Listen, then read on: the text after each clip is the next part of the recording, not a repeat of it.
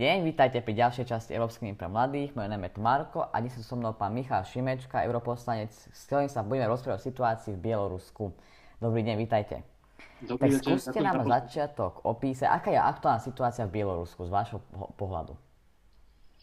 Tak aktuálna situácia, teraz sa rozprávame v útorok večer, ono už v stredu môže byť všetko inak, lebo tá situácia od volieb sa menila dramaticky prakticky každým dňom. Ešte minulý týždeň vlastne takto pred týždňom v útorok v stredu to vyzeralo, že eh, Aleksandr Lukašenko, prezident, tie voľby a ich manipuláciu a tie protesty ustojí, boli, iba, boli na ulici iba vlastne izolované lúčiky demonstrantov, ktorých policia eh, brutálne eh, byla a zatvárala a v tej chvíli to naozaj nevyzeralo na, na nejaký problém pre Lukašenka, lebo takých protestov už bolo viacero v priebehu jeho vyše 20-ročnej vlády. Zrazu sa všetko otočilo vlastne koncom minulého týždňa a, a výrazný podiel na to mali aj, aj protesty žien a celý ten, ten nenásilný etos um, tej, uh, tej, tej bieloruskej opozície a občianskej spoločnosti. A potom veľkým zlomom boli, boli tie štrajky a, a víkendové masové demonstrácie. A špeciálne tie štrajky, do ktorých sa zapojili naozaj všetky vrstvy spoločnosti, nie len uh, opoziční politici, alebo nie len mladí ľudia, ale aj, aj pracovníci rôznych veľkých Eh, bieloruských, teda, ale štátnych bieloruských závodov a fabrík, eh, čiže vlastne dalo by sa povedať eh, akoby robotnícke vrstvy, zapojili sa do nich učitelia, zdravotníci, čiže naozaj to získalo cez víkend charakter masového hnutia a nedelu na tie najväčšie demonstrácie boli 100 tisíce ľudí. Ale teda prezident Lukašenko v tejto chvíli, v útorok, v útorok večer, stále ešte nie je ochotný vstúpiť do dialogu s predstaviteľmi opozície a s predstaviteľmi e, občianskej spoločnosti a tých protestov. Stále je, e, stále je e, dalo by sa povedať, akoby neoblomný v tom, že nebudú nové slobodné voľby a on nebude sa s nimi rozprávať. Ale a všetci... prečo to je podľa vás, ak môžem vás skočiť do reči, prečo je to podľa vás teraz iné ako za posledné roky? Lebo protesty tam boli aj v 15. a 2010. Prečo je teraz iné? Tak je tam niekoľko faktorov. Jednak jednak aj ten, tá, tá chyba, ktorú Lukašenko urobil a ktorú už si podľa mňa teraz uvedomujú všetci, je, že tie voľby tak brutálne až nechutne sfalšoval a bola to nielen, že, nielen, že teda si chcel pripísať zo pár percent, aby teda vyhral, ale, uh-huh. ale si, si to sfalšoval na 80%, čo bola naozaj facka do tváre celému, celému bieloluskému ľudu, lebo všetci vedeli, že že, že Tichanovská, čo bola teda hlavná opozičná kandidátka, jednoducho mala plné mítingy predvolebné, proste boli toho plné uh-huh. sociálne siete v Bielorusku, takže ten, ten výsledok bol akoby neuveriteľný, ten, ktorý sfalšoval uh-huh. a hlásil za oficiálny Lukašenko, takže podľa mňa to bolo, to zahralo významnú rolu. A, a v predchádzajúcich voľbách, ktoré tiež podľa všetkého boli zmanipulované, ale vtedy sa ešte dalo nejak tak predpokladať, aj keď sa to nedalo vedieť naisto, že možno by ten Lukašenko vyhral aj tak. Uh-huh. Tým, že mal vlastne tým, že neexistujú nezávislé médiá, tým, že opoziční kandidáti väčšinou boli, boli buď base, alebo ich niekto vy, alebo ich režim vyhnal von. Čiže dalo sa povedať, že sa opiera aspoň o nejakú, nejakú legitimitu, aj keď nie teda formálnu demokratickú, ale teraz bolo jasné, že tie voľby prehral. Do toho treba pripočítať možno ďalšie faktory, ako korona, ktorú nezvládol uh-huh.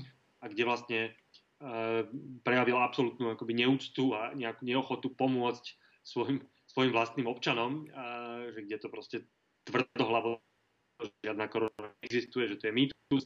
Samozrejme, plno ľudí sa v Bielorusku nakazilo.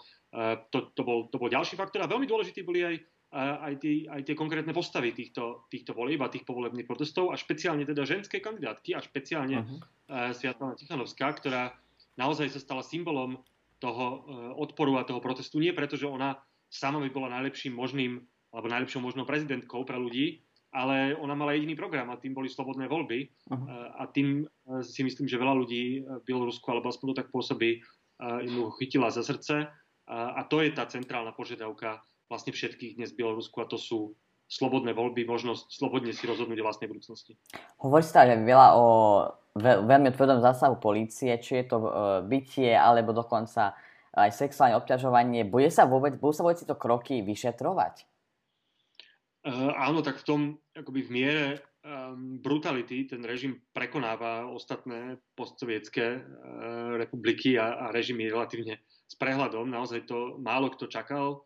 Uh, tie mučenia, ktoré, ktorých mm, potom boli zdokumentované vlastne po tom, čo, niek- čo časť politických väzňov prepustili, to vlastne akoby náhodné mlátenie na ulici zo strany policie, to je naozaj miera brutality, na ktorú uh, nie že v Európe si uh-huh. neviem ani predstaviť, ale aj málo ktorý režim na svete autoritatívny tak, takto zákerne a, a, a brutálne zasahuje proti vlastným občanom a, a nenásilným protestujúcim. Uh, musí to byť vyšetrené. Tam teraz samozrejme, kým je Lukašenko pri moci a kým ten režim uh, je pri moci, tak, tak tie šance, že sa to vyšetrí, uh, samozrejme sú veľmi malé. Plno ľudí, to treba povedať, ešte zostáva teda vo vezení uh-huh. nespravodlivo zadržaných. Ale ja som za to, aby aj Európska únia, Európske štáty a medzinárodné spoločenstvo trvalo aj na medzinárodnom vyšetrení. To už naozaj hraničí akoby so, zločinami, so zločinmi, ktoré sú ktoré je možné vyšetrovať na medzinárodnej úrovni, tak povediať až, až na medzinárodnom tribunáli v Hagu. Ale v tejto chvíli, a to je to, čo Európska únia môže urobiť teraz, čo samozrejme nie je skutočné vyšetrenie tých zločinov, ale je mhm. uvalenie sankcií na tých príslušníkov a predstaviteľov bieloruského režimu, ktorí sa na tom násilí podielali alebo ho organizovali. Hovoríte teda o sankciách. Sú aj nejaké iné kroky Európskej únie, ktoré vedia pomôcť e, tej situácii, tým ľuďom? Tak tých krokov je viacero. Samozrejme, tým najsilnejším je politická a diplomatická podpora e, požiadavkám e, teda bieloruskej občianskej spoločnosti a vôbec bieloruského ľudu a tou centrálnou zásladnou požiadavkou sú slobodné voľby. A tuto Európska únia má svoju rolu a podľa mňa to zatiaľ, zatiaľ tie, prvé, tie prvé signály sú pozitívne v tom, že zotrváva na pozícii, že z jej pohľadu Lukašenko nie je legitímne zvoleným prezidentom. Uh-huh. Neuznávame legitimitu týchto volieb. Teraz ešte samozrejme Lukašenko je prezident, lebo má ten dosluhujúci mandát, ktorý mu vyprší 10. septembra, ale ak Európska únia vydrží v tej pozícii, v tej politickej pozícii, že, to, že z nášho pohľadu to nie je prezident, Aha. ktorý reprezentuje Bielorusko, tak to je veľmi silný signál a niečo, čo, čo, čo naozaj Európska únia e, môže dôsledne dodržiavať. Potom sú to samozrejme sankcie, e, ktoré môže Európska únia uvaliť. Tu chcem povedať, že sankcie nemajú zmysel iba ako akoby spravodlivý trest pre tých, eh, ktorí sa dopustili falšovania volieb alebo ktorí sa dopustili násilia, ale zároveň je to aj akýsi strategický nástroj na možno rozdelenie tej, tej, tej elity Lukašenkovej, lebo tak mnohí uh-huh. príslušníci toho režimu majú peniaze, peniaze uložené v európskych bankách, alebo proste majú deti, ktoré umiestnili do škôl v Európskej únii, alebo tam proste chcú cestovať vlastne ten majetok. No a keď im pohrozíme, že, že im ten majetok môžeme zmraziť a že ich môžeme zakázať vstup do Európskej únie, tak možno im to dodá aj nejakú motiváciu v istej chvíli odskočiť od Lukašenka. Eh, a je to tiež nástroj na to, ako možno pôsobiť na, na ten Lukašenkov režim. No a potom je to pomoc tej opozícii. Eh, materiálna, eh, je to pomoc napríklad finančná pre, obeť, pre rodiny tých, tých obetí. A, a potom, a to už je najťažšia úloha, ktoré by sa Európska únia mohla zostiť, je akási mediácia medzi, teda sprostredkovanie dialógu medzi režimom a, a opozíciou, ktorý by viedol k novým slobodným voľbám. Dá sa tento krok, čo ste spomínali, vlastne zmradiť tie účty alebo nepustiť e, pár ľudí do krajiny, je to vôbec realizovateľné? Je to možné urobiť? Samozrejme, že to je realizovateľné. realizovateľné. Európska únia takých sankčných zoznamov má, má relatívne veľa. Veľmi veľa Rusov je na tých zoznamoch. To, to boli sankcie prijaté po anexi Krymu a, a, a teda vojne vo východnej Ukrajine. Európska únia tento nástroj používa aj proti iným režimom. Nie je to nič nové je to niečo, čo má veľkú silu, pretože všetci chcú mať svoje účty v európskych bankách a chodiť do Európy na dovolenku na francúzske a zdroje pobrežie a, a mať svoje účty v európskych školách. Takže to je silný nástroj. Teraz ide o to, aby sa to čo najrychlejšie uviedlo do praxi. Ministri zahraničia už vlastne minulý týždeň odobrili tú ideu tých sankcií, e, zameraných na konkrétnych ľudí, konkrétnych členov bieloruskej vlády alebo bezpečnostných zborov alebo vôbec celého toho režimu. Teraz je dôležité veľmi rýchlo vypracovať ten zoznam a odsúhlasiť ho, že ktorí ľudia. Uh-huh. To dúfam, že sa stane v horizonte dní. Uh, veľa sa hovorí, že aj vstupu Ruska do tejto, situácie, tejto vzniknutej situácii budú tam nejaké podľa vás, dá sa prirovnať táto situácia k Ukrajine, alebo aká bude, aký bude pohľad Ruska na toto? Zmení to vôbec niečo? A čo? Tak uh, samozrejme, že to je tiež dôležité na začiatok povedať, že e, Rusko je o mnoho vplyvnejší hráč a má o mnoho viac záujmov v Bielorusku než Európska únia. Uh-huh. A, a o mnoho širšiu sieť kontaktov aj v bezpečnostných zložkách, aj samozrejme obchodných, keďže Rusko a, Ukraj- Rusko a Bielorusko sú navzájom obchodne veľmi tesne prepojené. E, takže samozrejme Rusko má na Biel- Bielorusku svoje záujmy. Uh, už v podstate od tých volieb a dokonca už pred voľbami sa, sa hovorilo a, a chodili také, také akoby fámy a hrozby o tom, že, že je možná invázia Ruska alebo nejaký typ vojenskej operácie uh-huh. uh, v Bielorusku. Teraz sa hovorí o tom, ako konec koncov hovorí to Lukašenko sám, že mu Putin prislúbil pomoc. Uh, v skutočnosti to ani Putin takto presne nepovedal, že by mu poslal pomoc na potlačenie teda protestov, to, tak, to tiež treba uvieť na pravú mieru, uh-huh. ale minimálne Lukašenko s tým hrá ako, uh, ako s nejakým strašením teda aj demonstrantov aj Európskej únie, že pozrite sa, príde Putin a jeho tanky. Realita podľa mňa je trochu komplikovanejšia a ja si nemyslím, že tá paralela s Ukrajinou je presná, pretože to je veľmi dôležité si uvedomiť, že tá bieloruská revolúcia, myslím, že ju môžeme nazývať revolúciou, vôbec nie je revolúciou prozápadnou alebo, alebo protiruskou. Tam nevidíme uh-huh uliciach Minsku a iných bieloruských miest nevidíme ľudí mávať európskymi vlajkami. Nikto nechce vstúpiť do NATO, ani z bieloruskej opozície alebo do Európskej únie. Čiže ja si myslím, že z pohľadu Ruska je to o mnoho menej nebezpečné, že by strácalo Bielorusko, teda v úvodzovkách, a, a, a že by ho išiel e, Západ nejakým spôsobom e, dostať do, svojho, do svojej sféry vplyvu. Mm-hmm. Tam naozaj Bielorusko v tomto prípade je iné. A tí iní napríklad opoziční kandidáti ale vrátane aj, aj Cichanovskej majú relatívne blízky vzťah k Rusku a sú pozitívne naklonení dobrým vzťahom s Ruskom. Čiže to, a to nebol ten prípad napríklad uh, počas, počas Majdanu, uh, keď vlastne celá tá revolúcia vznikla na, uh, na protest proti tomu, že Janukovič odmietol podpísať asociačnú dohodu s Európskou úniou. Čiže to bolo o vzťahu k Európskej únii. Toto nie je.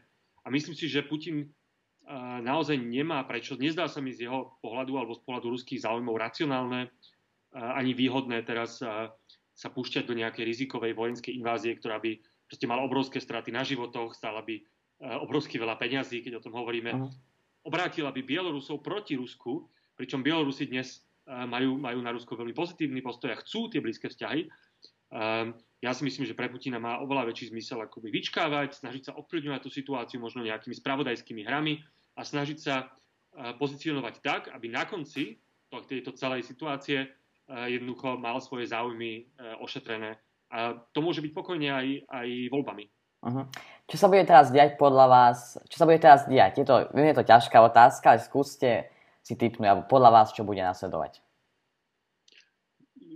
Naozaj, ako som hovoril na začiatku, tá situácia a každá, každá revolučná situácia je nevyspytateľná a, a nikto ju nevie presne odhadnúť a už vôbec nikto ju nevie riadiť. Ne? To treba povedať aj na, ako odpoveď všetkým možným konšpirátorom, ktorí vidia tú, tú Bielorusku, uh, tie bieloruské demonstrácie ako riadené, no nikto ich neriadí presne preto, lebo to nejde.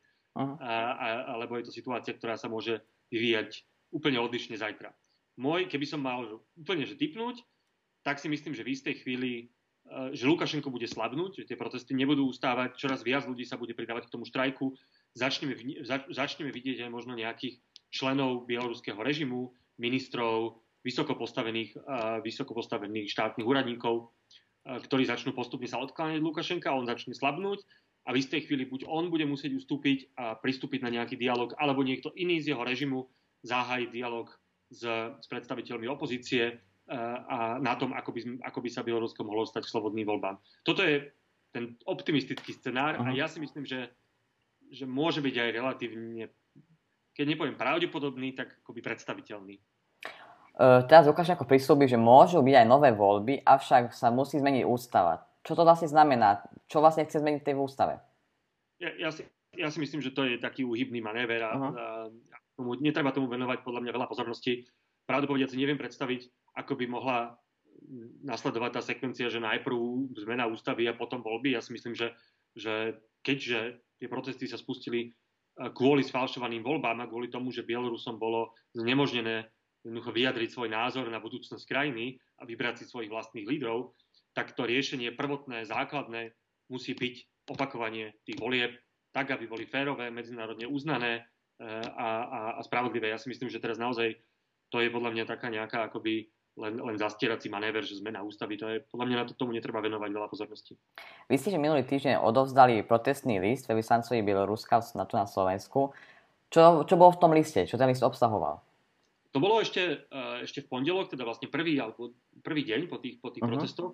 A, a prvý deň potom, po tom ich násilnom potlačení, uh, tak som samozrejme pripomenul vtedy dnes už rezignovanému veľvyslancovi Bieloruska, ale vtedy ešte oficiálnemu bieloruskému veľvyslancovi a predstaviteľovi teda Lukašenkovho režimu sa mu pripomenul, že Bielorusko ako aj Slovensko a, a ostatné európske štáty sú viazané nejakým súborom hodnot, napríklad v rámci Organizácie pre bezpečnosť a spoluprácu v Európe, ktorej je Bielorusko členom, ku ktorým patrí demokracia, teda férové voľby, ale aj právo na zhromažďovanie, samozrejme právo na vyjadrenie vlastného názoru a že aj Bielorusko a jeho ústava je týmto viazaná a rovnako ako potom, potom predstavitelia iných európskych krajín a Európskeho parlamentu som teda žiadal, aby boli, aby boli jednoducho spravodlivo spočítané výsledky volieb a aby bolo, bolo zastavené okamžite násilie a prepustení väzni. Pravdu povediac ma celkom prekvapilo, musím povedať, že, že niekoľko dní na to veľvyslanec Leščina najprv vystúpil na podporu teda opozície alebo na podporu tých požiadaviek demonstrantov a nakoniec rezignoval. A neviem presne teraz úplne, čo ho, k tomu, čo ho k tomu viedlo, tak on vysvetlil svoje dôvody, ale v každom prípade je to prvý vysoko postavený člen bieloruského režimu, ktorý otvorene vystúpil proti Lukašenkovi a to nie je málo. Tak, ďakujem pekne za rozhovor Michalovi Šimečkovi. Ďakujem veľmi pekne a teda budeme držať Bielorusom palce. Tak, pekný výšok dňa. Dovidenia. Dovidenia.